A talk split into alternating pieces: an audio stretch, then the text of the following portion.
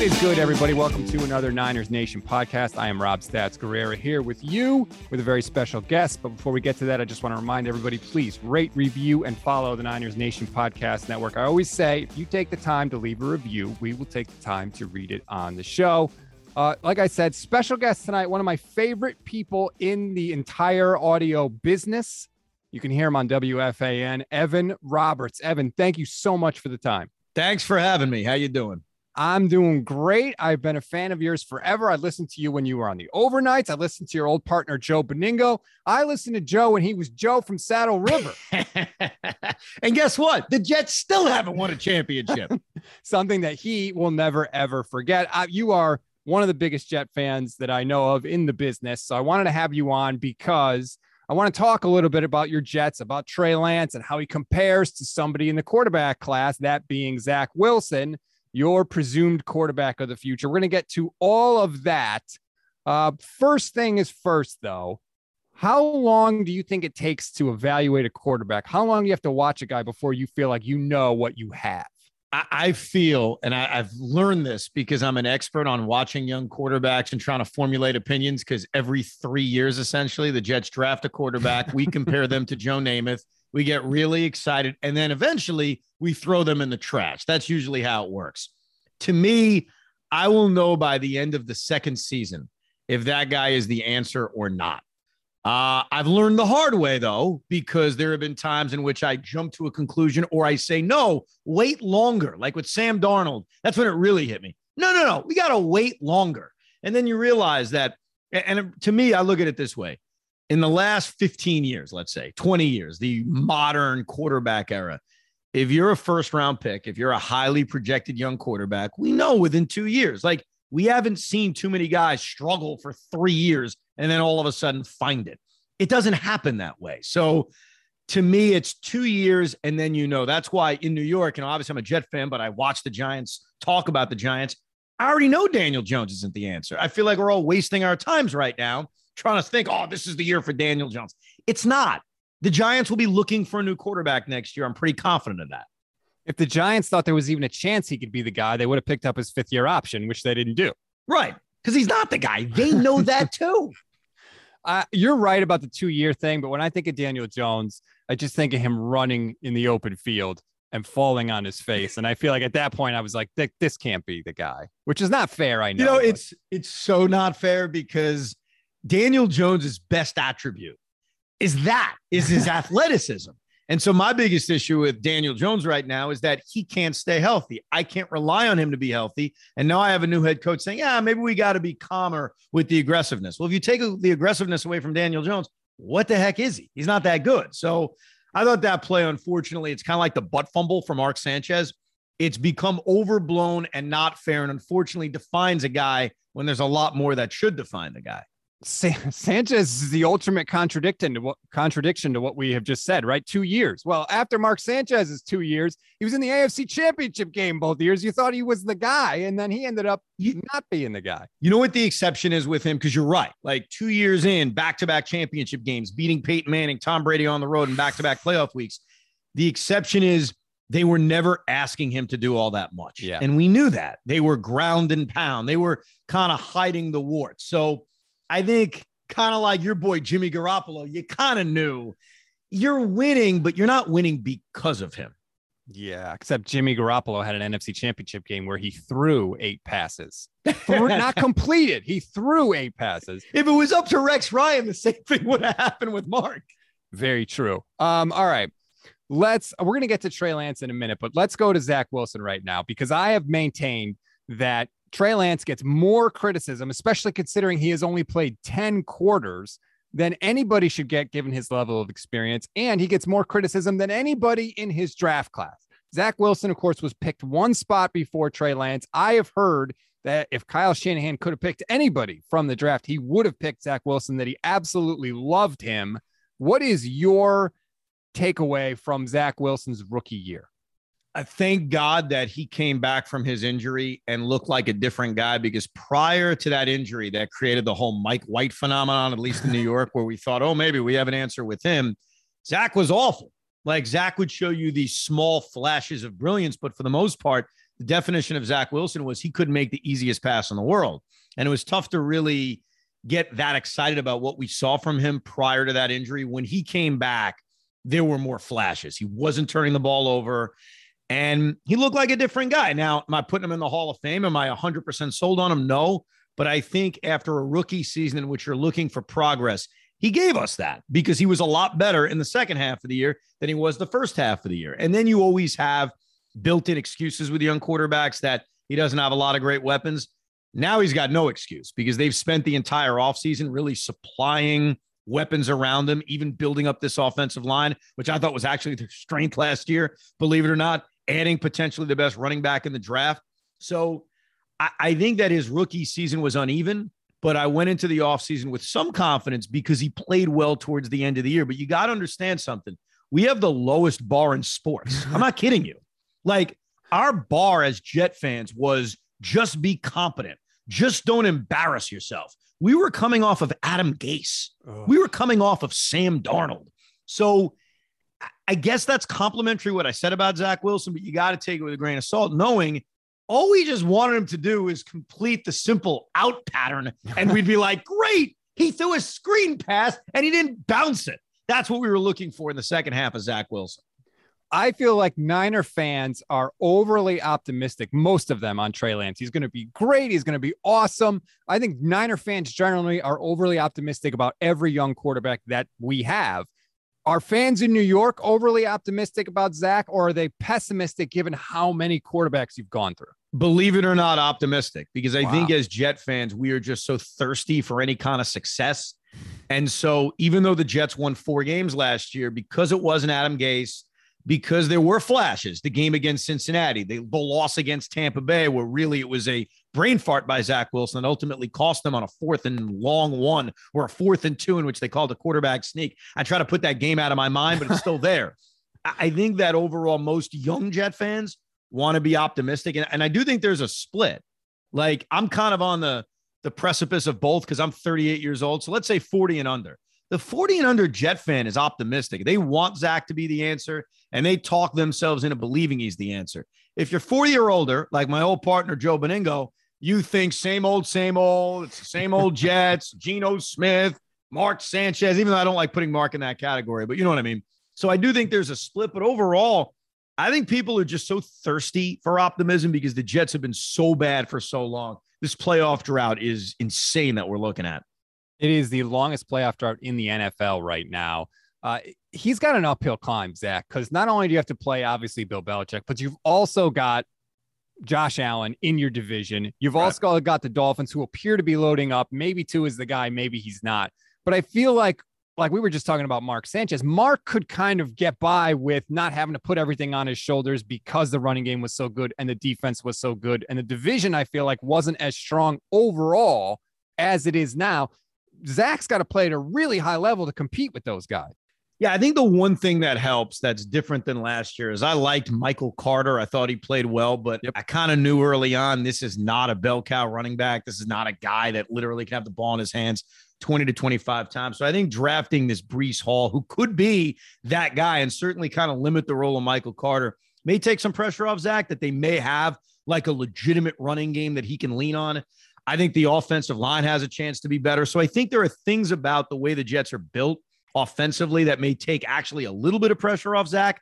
But to your point about the defense, they hired a guy who was supposed to be a defensive mastermind. Uh-oh. And and look, I acknowledge talent wise, the Jets had very little talent defensively, very little. The corners were all kids. and I get that. The expectations are changing. You draft Sauce Gardner, it's supposed to be better. Carl Lawson's injured even before the season starts. So I, I understand that the Jets lack talent. Okay. With that said, they put together some of the worst defensive performances I've ever seen. And I'm a Jet fan. Wow. I've seen bad. Like there was a back to back week run where they gave up, I think it was 85 points. It was, it was bad. So I, am not speaking for all Jet fans. I know Benigno, my old partner, feels this way. Robert Saleh's got to show us something. Like just because you you jumped up and down on the Niner sideline doesn't mean you're a brilliant head coach or a brilliant mind. Now he has weapons. Now he has talent. And to the point you just made, this defense needs to become a strength. It needs to become a top 15 unit in the National Football League after being really, really bad a year ago. So pressure's on Zach Wilson, sure. Pressure's on this head coach. Let's see if he really knows. Let's see if he can really coach. And the interesting thing, the weird thing about Jets head coaches, they hire a new guy and like usually they make the playoffs right away and then get worse. Robert Saleh obviously has got a little work to do picking up the just the ruins that Adam Gase left the organization in. Even, you know, it's funny. It's a great point that you make because that was always the joke. You hire a head coach, you make the playoffs, and then you go back to being the Jets. With Todd Bowles, they won 10 games. And they didn't make the playoffs. They lost right. that last game in Buffalo, but they won 10 games. Even with Adam Gase, their first year, they were significantly better than the following year. So usually the track record is the best of the head coach will be right out of the gate, and then the worst is yet to come.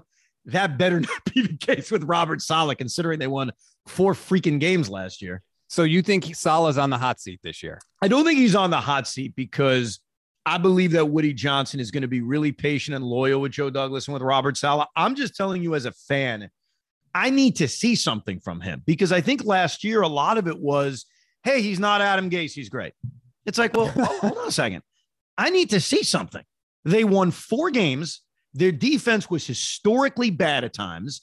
And now I feel this season is a no excuse here. And that, that doesn't mean they have to make the playoffs, doesn't mean they have to win 12 games. I'm not really talking out of my ass here, other than they need to be good. They need to be better.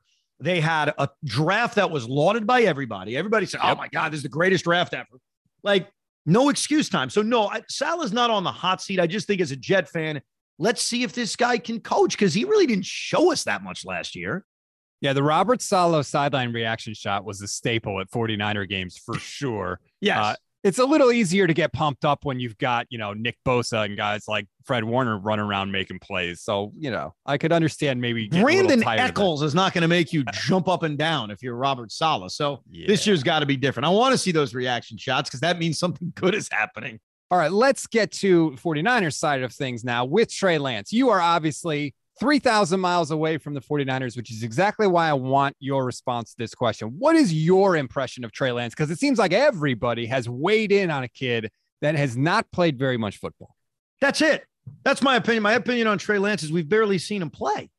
And I guess that's kind of a good thing that he had his first season where he wasn't, you know, overexposed or played awful. I mean, not that it was a Patrick Mahomes thing, but worked worked out so well for Patrick is that he basically redshirted an entire first season. So my view on the outside of Trey Lance is the guy barely played. It would be foolish for me to have a strong opinion that he sucks or a strong opinion that he's God. I don't know. I mean, it's clear that he should be the guy. It's clear that we're going to get that opportunity to see him, but I find it very, very odd to form. And look, we do it in New York all the time after one game of a quarterback where now we all know if this guy's the answer or not. People were burying Eli Manning like the first year of his career. Obviously, the guy turned out to be okay, not too bad.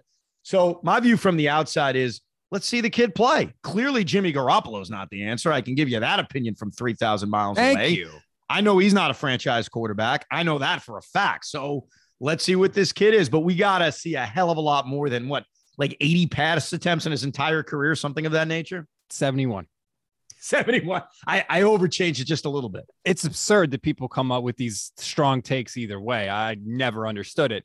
Uh, would you trade Zach Wilson for Trey Lance right now? So the answer is no, but you got to understand why. About three months ago, I wanted to trade the 10th pick in the draft for DK Metcalf. Why not? DK is an elite level wide receiver, in my opinion. As soon as that pick becomes a player, and in this case, Garrett Wilson, I don't want to make that trade. Like, that's my guy. I want to see what he becomes. I want to see if he can become a superstar. So in the the view of Zach Wilson, it's kind of the same thing with Deshaun Watson, which I know is different because of all the legal stuff. But before the legal stuff occurred, and Deshaun was just a guy who was unhappy in Houston, of course, I was willing to trade a million picks for Deshaun Watson. But once Zach Wilson becomes a guy that now I've invested time in, I've invested emotion in, I want to see it through. So me saying I wouldn't trade Zach Wilson for Trey Lance is not a view of what five years from now is going to look like. It's more I can't live with Zach Wilson going somewhere else and being great when he was mine. I need to see it through with him and see if he's hopefully the answer. Yeah, I think it's different. It, it's different to win with your guy, with a guy you draft and develop. Like I'm sure it's cool for the Bucs to to win with Tom Brady. That's awesome. But it doesn't mean as much as or as much as it would if you did win a Super Bowl with a guy you drafted and maybe struggled his first couple years and then ultimately overcame.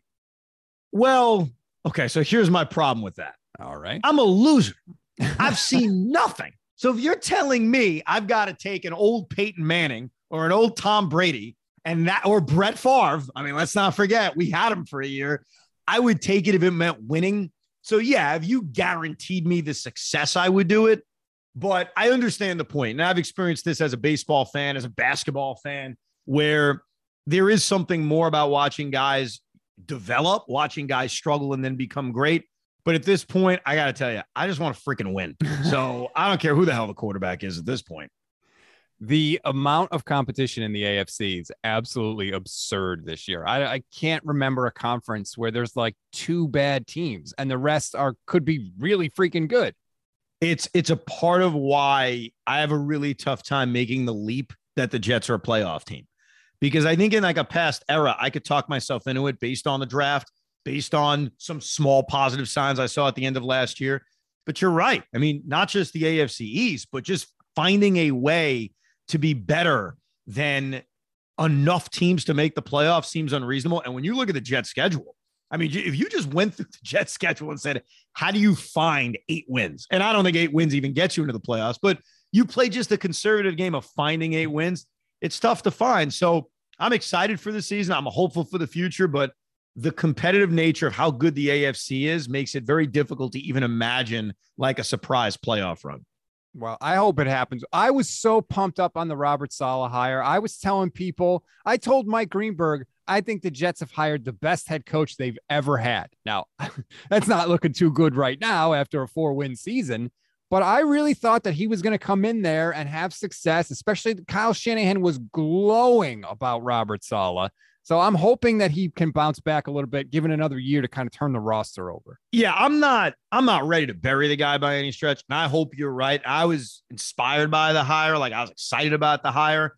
I think a part of it was again, not Adam Gase. So you're just excited about any human being that's not him.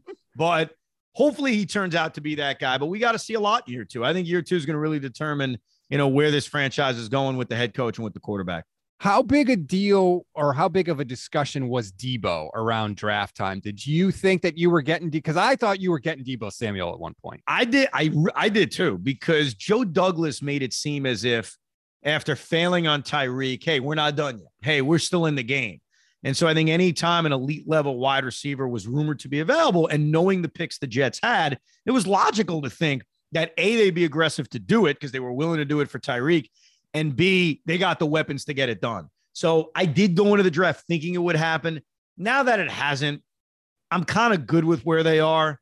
Uh, I've already fallen in love with Garrett Wilson. That's the that thing. Is, I know that's crazy, but that is crazy. You know, you know what it is, man you learn about them. So you hear about his dad who made him that video, telling, giving him lessons on life. And you read about what kind of guy he is, and you see interviews with him, and he just becomes your guy. And it's not a knock on. I'm not saying Garrett Wilson's better than Deebo Samuel. I'm not making that argument, but I think as a fan, you're like, all right, let's see if this guy's our guy. So whether it's Deebo or DK Metcalf, who could very well be available, as much as I would have loved to have done it a few months ago, now it's about, all right, I got my guys, let's go the two guys, well, two of the guys that I interviewed before the draft were Garrett Wilson and Sauce Gardner. When I ended my interview with Sauce Gardner, I was like, I love this guy. Like the, he told me, I said, you know, it's Vegas. You're going to go to the draft. He was like, yeah, I'm going to go to the draft and then I'm going to go. I want my playbook. I don't go out. I don't drink. I don't do anything. He said, all I do is study my playbook, love watch it. film, and play video games. I was like, you're the best guy ever. I know. I love it. I love it. Now it's got to translate. Now the guy's got to go out and perform at a high level. But you know what? The Jets have had so many misses over the last 30 years that a part of you says they're due to get it right. And if Sauce Gardner and Garrett Wilson become stars, especially after last year's draft, which actually looks good, it looks like Joe Douglas hit it very well in 2021. Maybe they're building something for a change. I was geeking out because Trey Lance said recently at a at a press conference that he has talked a fair amount with Steve Young just about developing as a quarterback, all that stuff. And I'm like, yes, that's good. Gotta Steve love Young. that. Right. Like that's great. Do you think that Sauce is going to like reach out to Revis? Do the Jets have that kind of like history with some of their guys, or is it not really like that there? I think recently it's starting to become more like that. I had heard for a while that and it really depends who the head coach is. So when Eric Mangini is the guy, I heard the relationships were kind of cool. And that was a long time ago, obviously. Yeah. But he didn't kind of bring in the history. I heard Robert Saleh's been very good with that.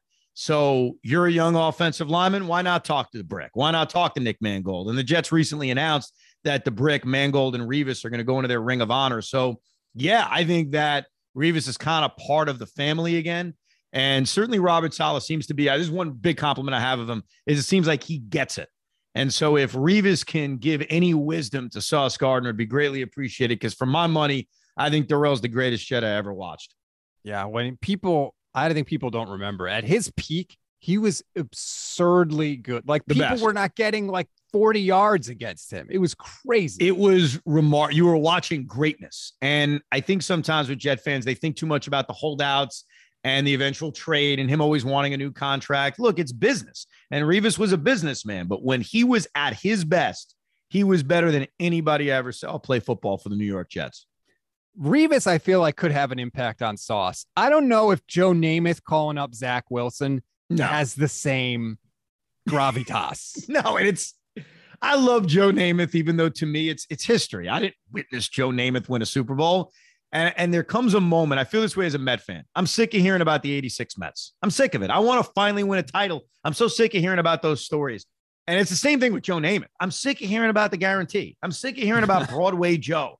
And yeah, I think the generational difference is so great. I mean, Zach Wilson could be his freaking grandson. Like, it's huge. Yeah. So yeah, I don't I don't know if it works the same. but that's it. Like, who is the other Jet quarterback that's going to call up Zach Wilson and offer words of wisdom? I mean, Chad, Chad? Pennington. Chad was a good jet. Yes, he was. A, was. he was a good jet. Vinny Testaverde for a short period of time was a good jet later in his career. I mean, helped them get to an AFC championship game. So it's not it's not a long list. You know who actually I think could be helpful? And, and not in terms of that he was great, but in terms of understanding the media and the pressures that come with it is Mark Sanchez. I Yeah. think Mark can be very, very helpful because he had all that success early on. He was the next Joe Namath early on to a lot in the media and just certainly to Jet fans. So I think he, as a matured man, could certainly give advice in, in terms of handling that aspect of things. He's a decent analyst too. I don't mind him calling a game. No, he's pretty good. He's had a, a nice career. Well, you have restored my faith. It's nice to see that people outside the bubble are not, you know, looking at Trey Lance like a finished product after 10 quarters. I greatly appreciate. I still think that he looked better than Zach Wilson, but maybe that's my bias coming through. I, I'm fully willing to admit that. I um, understand. But it is going to be interesting to see how they all develop, all the quarterbacks from that class. I still think that I don't know how you feel. The whole Mac Jones thing was a big thing in San Francisco. I'm still thrilled the 49ers did not take Mac Jones. I want no part of him. I assume you feel the same way. Mac Jones is a figment of our imagination. When we have this discussion three years from now and we go back and look at this draft class, I'm telling you right now, Mac Jones ain't even going to be in the discussion. especially since Josh McDaniels is now gone. And apparently, Matt Patricia is going to be the offensive coordinator for New England. Okay. Matt Patricia, Joe Judge, everything being done to screw the kid up. I love it. I love it. You know what? After the friggin' Patriots made the AFC championship game every year for eight straight years and had all the success they had, they're due for a long run of futility. They are due for a Jets like run of ineptitude. Evan, thank you very much for the time. You can hear him on WFAN. You can hear the Evan Roberts podcast. You can also hear him on WFAN weekdays, I should mention, and Saturday mornings. So you get plenty of Evan Roberts. I greatly appreciate the time. Thank you so much. Thank you, man. Appreciate it. Thanks again to Evan Roberts of WFAN in New York. That's going to do it for today's show. I hope you enjoyed it. And that's going to do it for my vacation. I will be back tomorrow on Thursday for the Gold Standard podcast with the human wet blanket, Levin Black. Enjoy the rest of your day, everybody. We'll talk tomorrow.